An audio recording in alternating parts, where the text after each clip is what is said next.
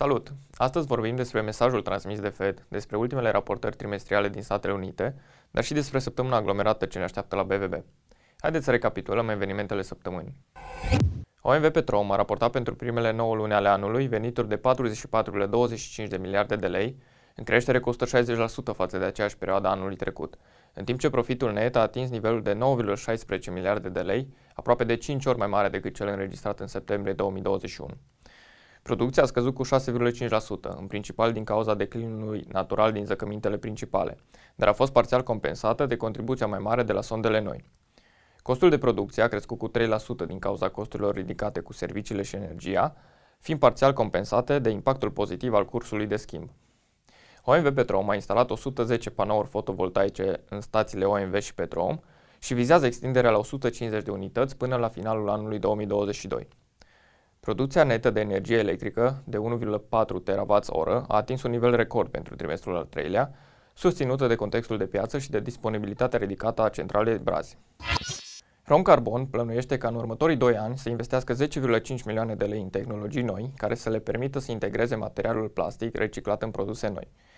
Investitorii vor trebui să voteze aprobarea operațiunii de vânzare acțiuni și operațiunile conexe cu aceasta, prin care Recyplet Limited, societatea în care Romcarbon deține 100% din capitalul social, își vinde participația la capitalul social Rom Green Universal Limited.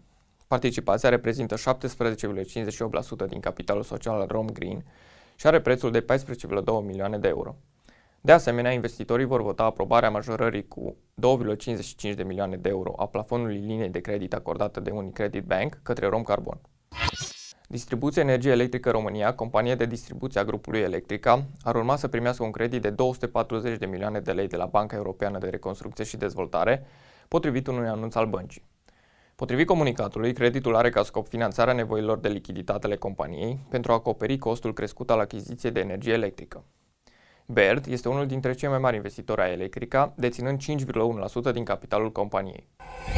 Apple a prezentat pentru trimestrul al treilea venituri în creștere cu 8% față de aceeași perioadă anului trecut, ajungând astfel la 90,1 miliarde de dolari și un profit net de 1,29 de dolari pe acțiune, depășind așteptările analiștilor atât în ceea ce privește veniturile cât și profitul.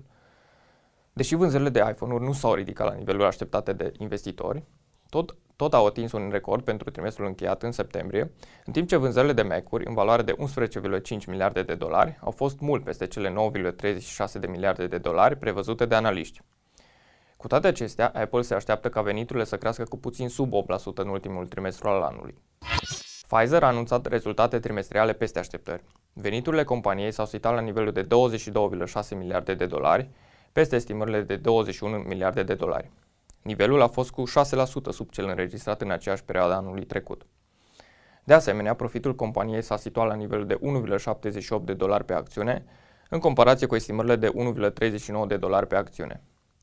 Cererea redusă la nivel internațional pentru vaccinurile anti-COVID a fost acoperită de cererea mai mare cu 83% la nivelul Statelor Unite, în special pentru boosterul împotriva BA5 Omicron. Vânzările în creștere au fost și pentru Paxlovid, generând 7,5 miliarde de dolari. Compania și-a îmbunătățit și previziunile pentru întreg anul, cu un interval de 6,4-6,5 dolari pe acțiune, în ceea ce privește profitul, și un interval de 99,5-102 miliarde de dolari pe partea de venituri totale. Fed a majorat cu 75 de puncte de bază dobânda cheie până la intervalul 3,75-4%. Dacă din acest punct de vedere nu a fost nicio surpriză, în ceea ce privește declarațiile lui Jerome Powell, acesta a afirmat că este încă prea devreme pentru a schimba politica monetară. Reprezentanții Fed sunt hotărâți să continue cu creșterile dobânzilor, bazându-se pe faptul că, în cazul în care va fi nevoie, vor reuși să acționeze în sens invers. Bursele americane au reacționat pe parcursul declarațiilor, înregistrând scăderi cu peste 2%. Mesajul transmis de Fed nu a fost cel așteptat, piața anticipând un mesaj de schimbare a politicii monetare. Paul a anunțat că Fed va continua cu creșterea dobânzilor atât cât va fi nevoie și în cazul în care economia va intra în recesiune, sunt încrezător că vor reuși să acționeze în sens invers. Așadar, volatilitatea ar mai putea rămâne o vreme în piețe, cel puțin până când se va vedea impactul politicii monetare asupra economiei. Pe plan local urmează cele mai aglomerate două săptămâni din punctul de vedere al raportărilor financiare, cu cele mai mari companii publicându-și rezultatele trimestriale. Chiar dacă e posibil să mai urmeze o perioadă cu scăderi, nivelurile prețurilor sunt suficient de reduse pentru multe dintre acțiuni pentru a putea intra treptat la acumulare cu o strategie pe termen lung. Pe site-ul nostru, la secțiunea analize, regăsiți un update al analizei asupra companiei OMV Petrom, în urma rezultatelor trimestriale excepționale publicate de către companie. Acestea fiind spuse, vă așteptăm și săptămâna viitoare pentru a afla principalele trenduri ale săptămânii.